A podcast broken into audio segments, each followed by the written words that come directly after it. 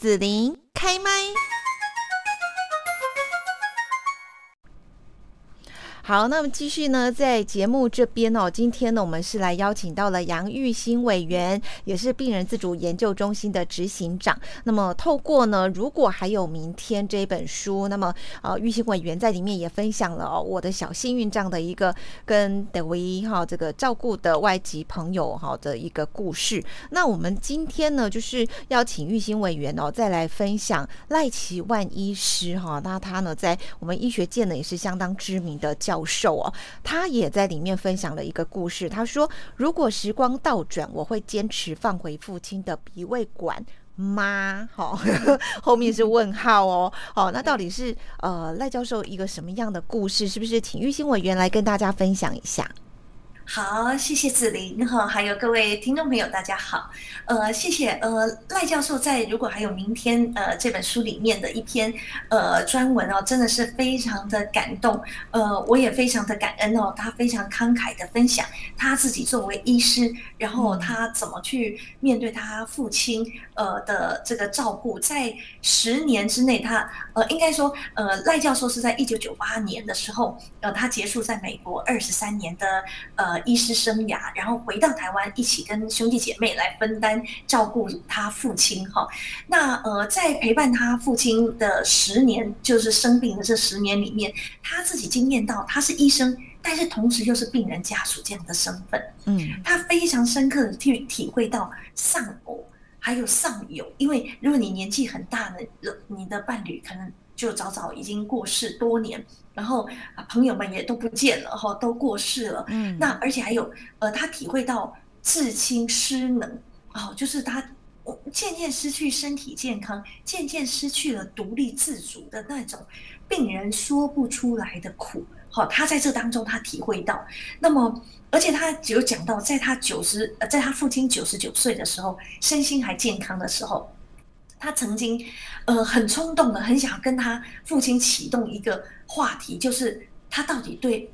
如果有一天生命来到末期的时候，那他爸爸会想要用什么样的呃方式来呃进行他的医疗决策？嗯，但是呢，他心里真的很冲动想讲，但他竟然没有讲出来，因为就感觉到说啊，他爸爸都九十九岁，好要谈这个话题，呃，会不会开不了口？人家对对，就就是很。这就是我们文化上的一种困难，就是忌讳谈疾病啊，谈死亡。即使他爸都九十九岁，而且他真的很想要去问他爸到底对人生终点有什么想法，有什么安排，但终究他没有去问。哈，那么就到了某一天，是在他父亲要过世的前，就一年多之前。那他呃，已经一年内呢，吸入性肺炎很多次，都住进台大医院这样。那他们的六个兄弟姐妹一起讨论。就由他呢赖医师来帮他爸爸签署 DNR，就是不急救就对了哈，是由他帮他爸爸签的。然后呢，而且他们在跟整个医疗团队共同讨论之下，决定帮他爸爸插鼻胃管。好，那其实赖教授他心里知道，他爸爸其实是一个美食很热爱美食的人。你可以知道插鼻胃管来。进食就是维持，就吃东西。他其实不是吃东西，他就是把营养素灌到你的身体里面，让你能够活着的一种方法。所以他其实真的是很矛盾。他知道他爸是一个热爱美食的老人，要接受这样的一种用鼻胃管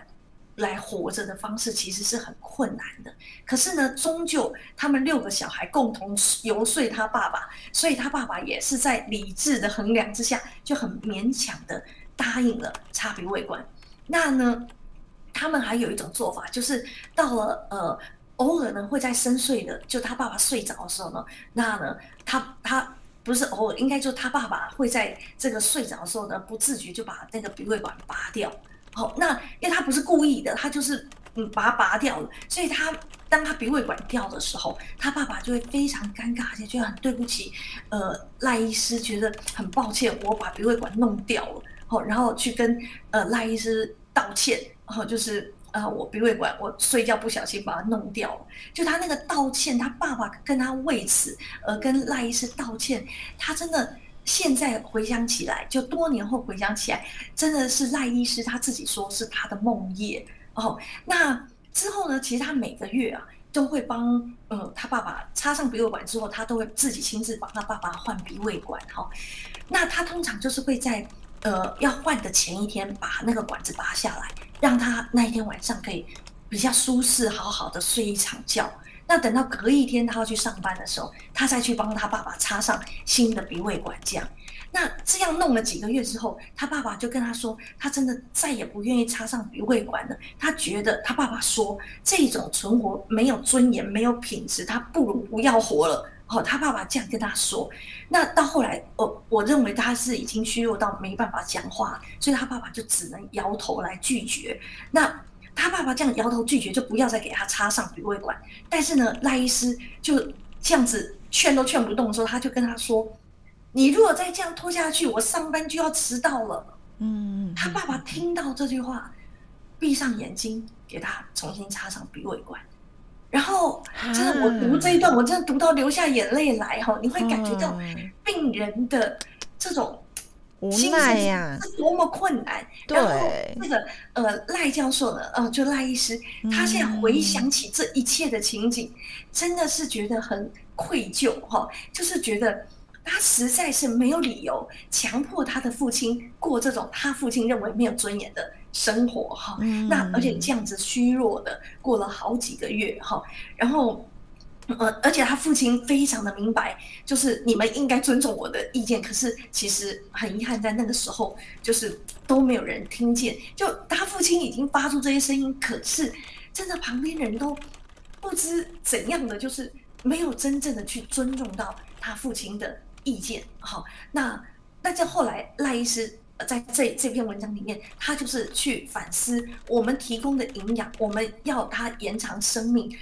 固然是我们觉得很重要，但是对当事人来说，他的生命的意义、生命的目的的看法，可能是真的更重要的。好，所以呃，他也在反问了一句：到底我们使用鼻胃管到底是为了谁啊？我觉得这句。呃，反问、反思，真的是所有人以及我们现在面对超高龄社会的每一个人都要思考的。每一个病人自己要不要要要用鼻胃管，每一个人都可以有自己的想法跟决定。好，那呃，每一个家属也是要去思考，呃，我们是不是可以更好的来聆听当事人的意见？好，那呃，所以老人的需求，呃。其实很难，就是我们做，我们习惯了这个强势，就在医病关系当中，呃，照顾者跟病人之间，我们其实都很习惯，照顾者就是强势，医跟病，医就是强势，但是那个承受一切的其实是病人本身，好，但是他的声音很难被听听见，所以经过了这么多年以后，那么赖教授现在就会说。如果父亲的最后几个月可以重来的话，那么他真的不一定会，他可能不会一定要坚持让他父亲插回鼻胃管。好，那我觉得赖教授他后来突然会有这样子的反思是为什么呢？呃，我觉得这个反思哈，嗯，应该是从他自己作为一个呃医护人员以及亲自的照顾他父亲，然后。没父亲讲的这些话，或他强迫，因为他自己是一个人医人术的医师哈，就是呃，而且当自己年纪也渐渐呃呃比较资深的哈，年年长了一些之后，呃，你自己开始要思考，你自己有一天也会面临到要不要插鼻胃管的时候，对于这个鼻胃管要不要使用，以及对待病人。哦，应该你想要得到什么样的对待？当你只要想一件事情，就是如果我自己是病人，那么我想要怎么样被对待？当你开始思考这件事情，可能有很多时候你的想法跟决定就会不一样。好，那赖教授之所以呃起呃开始写这篇文章，也是有他的学生来问他，就是这个有的病人他就已经重度失智，又是体力衰弱，然后。已经完全卧床，那么我们还要告诉病人跟他们的家属，叫他继续使用鼻胃管吗？哦，就是我们到底应不应该引导家属，呃，去要求病人使用鼻胃管来延长生命呢？是他的学生也问他这个问题，在这个事情，我觉得呃，现在的临床现场每天都是在发生的。那我们有这么多的呃病人，这么多的长辈，其实到了一个阶段的时候，他要不就插上鼻胃管，要不他可能就会慢慢慢慢呃衰弱，然后进食困难，好，然后就慢慢的离开这个世界。所以这就是一个重要的时刻点，要做出重要医疗决策的时刻。好，那我觉得赖教授透过他自己的经验，就是要唤起整个社会大众每一个人来思考，你自己家里面对的长辈。我们要怎么做决定？如果是赖教授他自己已经呃来说了，他会重新思考，他可能不会愿意再勉强他父亲使用鼻胃管。好，他也是告诉大众，他自己是一个医生，他自己曾经做过最重要照顾者，曾经做过为他父亲做的医疗角色，但是现在经过了十几二十年，他可能觉得这不，也许可以有更好的选择。嗯嗯嗯嗯。好，那呃，我觉得这样子的一个故事分享，然后也来谈到就是病人的一个自主跟那个主体哈，那也去了解到说，那到底插鼻胃管的意义是什么哈？是为了医生、为了家属，还是为了病人自己哦？那在这里面，我想问一下玉兴委员，你觉得说，那我们这样活下来，那个生命的意义是什么呢？嗯，生命的这个这个问题非常好，也非常大哦。那可能要请大家呃去看，如果还有明天这本书里面哈，我有特别来回答这个，就是要不要插管啊？然后从自主完来看完美人生这里回应刚刚呃赖奇万教授哈有一篇呃蛮长的回应文哈，呃来谈鼻胃管的问题，以及在里面病人医病关系哈，医病人作为主体还有生命意义。那我是觉得。呃，生命的意义呢？呃，如果从呃我们刚刚的脉络来说的话，我是要先说，我们首先必须确认，人不只是物理性的存有者，不是一个会呼吸的物理性的一个存有而已，我们更是一个有意识的，呃，有意识性而且有精神性呃的存有者。好，所以一个社会生活，呃呃。的向度，哦，就是我能不能呃再发挥我的呃价值，我的呃跟社会互动，我存在跟人际之间互动的呃有意识的呃交流，双向交流的，而不是我躺在那里呃从仪器上看到有数字哦，那我就是一种活着哈，而是我可以在人我呃主客体之间有交流的，有精神性的。呃，互动的哈，那这是我们要去思考人的存有，哦，从物理性、意识性、精神性是共同的存有，是一个完整的人这样哈。那因此呢，就说如果我们没有去关注另外一个人、别人他的意愿或感受的时候，其实我们是在侵害他的主体性。哦，那呃，所以呃，换句话说，就说我们侵害他人生而为人的生命尊严。好，就当我们呃不去尊重一个人的决定的时候，那所以我觉得，呃，在这个前提之下，呃，我们才能说我们关注一个人的感受啊、意愿，这才是真正的使人真的能够去成为精神性、意识性的主体，而不是物理性的活着的人。那我是觉得，呃，很重要是，如果我们现在就要死去，你会愿意吗？我们也可以这样思考哈，我刚刚讲那个比较理论哈，就我个人认为，我自己来插个话好了，就是说，呃，其实如果我们就一个生病的当下，他已经不太行了，可能必须用很多的仪器啊方式，然后其实他还是可以继续呼吸或心脏继续跳动，那个是有数据的。好，当下我觉得如果可以看到他继续的跳动跟继续在跑那个 run 哈，这样继续在跑，感觉好像比较好。好，那所以说呢，呃，我们可能就当下就决定了。可是如果我们在往后，就是像委员你说的哈，可能我们去啊想到他的感受哈，或者是说他的这个呃精神呐、哈尊严啦等等这些生命的一些层次慢慢在拉更高的时候，就会发现说我当下就是用很多的技术，或者是用很多的方式去维持他的呼吸或心跳。对，好像其实那个就会变成是很很拉扯的哈，一个距离会越来越大的状况。但是我又想到的就是说，但我们很常常的就是希望看到有好成绩呀。你看那些仪器上面的数字很好，表示成绩很好嘛，对不对？业绩很好，数字很好，表示大家都很好嘛。可是事实上的感受不见得，对不对？那一个感受也许也许是非常屈辱的，非常没有尊严，或是非常不舒服的。对不对？那个数字跟感受，其实好像大家常常是会有那个误解，但我们这个社会似乎是太着重于数字上面的表现。我觉得数字看起来很好，表示应该对你就很好。是，所以哈，我以前哈呃在立法时候，我真的非常常问医师一个问题，就是呃，你从鬼门关把他抢救回来了，那他数字很好，永久植物人，他是活了过来。可是这样的活对他是成功的吗？也许你的手术是成功了，哦，你的医疗是成功，他从鬼门关回来了。可是这样回来的植物人，对他的生命是成功的吗？对他的家庭是成功的？对我们集体社会是成功的吗？这个是我们要思考的。而更根本的是，呃，我思考的是每一个人他对于这样的一种状态。我们要鼓励每一个人事先要去思考，而且做好医疗决定。因为如果抢救回来，病主法是所有任何危机状况一定会抢救。但是说抢救回来变成永久植物人状态的时候，那么你事先做的医疗决定就会获得旁边人的尊重。那如果说我们自己没有先去做好这个医疗决定，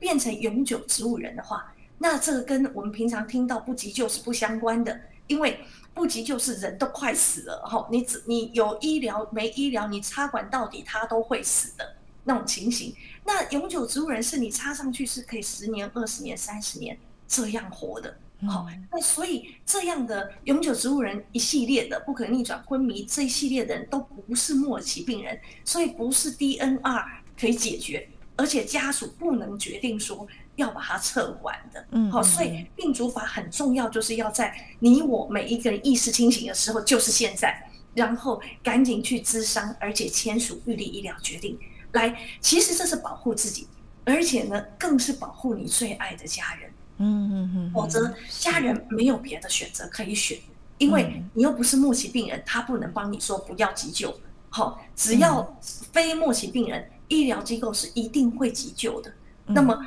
变成了永久植物人、急重度失智哦，或者是不可逆转昏迷，这些就是挂在那里会很久很久。那么对于我们自己的尊严的伤害，以及对于家庭的幸福圆满，我觉得都值得大家一起来思考的。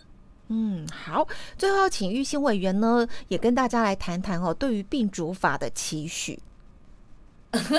好，这个哦，病主法期许呢有三点哦。第一点就是说制度面要持续的改革哈，因为我们现在要签署病主法，要去咨商，那咨商是自费，那呃这个自费呢，我认为呃需要把自费的门槛降低哈，因为这是每一个人的基本人权，但是它有一个经济的门槛，因为你要付钱。好，那呃，那智商的只要有这个自费的钱，可能就会让很多民众呃觉得他有负担。那但是我觉得预防胜于治疗，哈，就是我们这个保护人民的生命、财产、尊严的社会的安全，这是。不应该有门槛的，而且是经济的门槛，所以我觉得这个呃，等于制度上要去做改革，要纳入健保的给付，这是我们还还非常努力，病人自主研究中心非常努力在争取哈跟推动的。那另外就是说，有一些弱势族群，你看像那个听听听障的啊、聋人呐，他们。都没可能像我们这样讲话、这样子沟通的。最需要咨商、最需要讨论的这个病人自主权利法，他的基本权利。可是他要怎么样去行使他的权利？他没办法，我们这样讲，他都是没办法听到的。那他需要手语翻译。可是我们都知道，翻译如果我们现在讲的是德文，中间透过一个人翻译，那会。会落差多大？很大的，所以这所有的呃手语手语翻译员呐，哈，还有听打员等等这些配套，都是需要去把它准备起来的。好，那还有更多人，他根本没可能去到医院。好，因为他已经病重到就完全是在家里，出门实在太困难。那这些我们统称为弱势族群，那他就会需要有合理的调整措施，来让他们获得平等的医疗自主权。尤其这群人，其实他们更需要但是他们可能被现在的制度给直接的排除掉了。那所以这些呢，都是我们病人自主研究中心呃在做的事情，好，所以会有一些弱势服务方案等等。所以如果听众朋友呃关心这个题目，就欢迎大家搜寻病人自主研究中心好的网站，里面也有很多弱势族群的资源，请分享给他们。好，那这第一点，那第二点其实还有一个很重要的，就是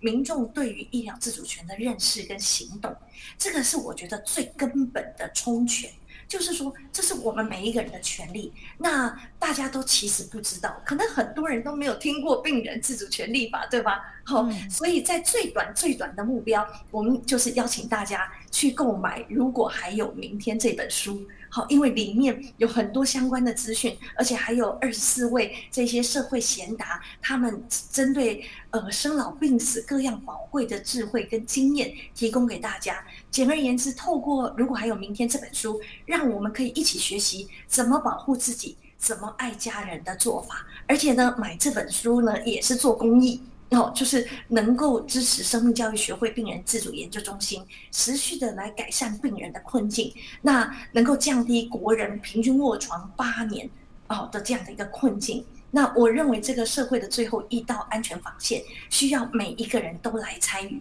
好，那就从买这本《如果还有明天》来开始吧。嗯，好的。今天我们在这边呢，来邀请到就是杨玉新委员，那么也是呃病人自主研究中心的执行长哦。那呃，透过这个如果还有明天这一本书，还有赖奇万教授的一个如果时光倒转，我会坚持放回父亲的鼻胃管吗？来跟大家哈来谈到就是包括。为什么要插鼻胃管？意义哈，然后到底是什么？病人是不是主体呢？哈，等等哦，这一些的呃一些问题，哈，跟大家来分享了。那今天我们就要谢谢杨玉新委员喽，谢谢，谢谢。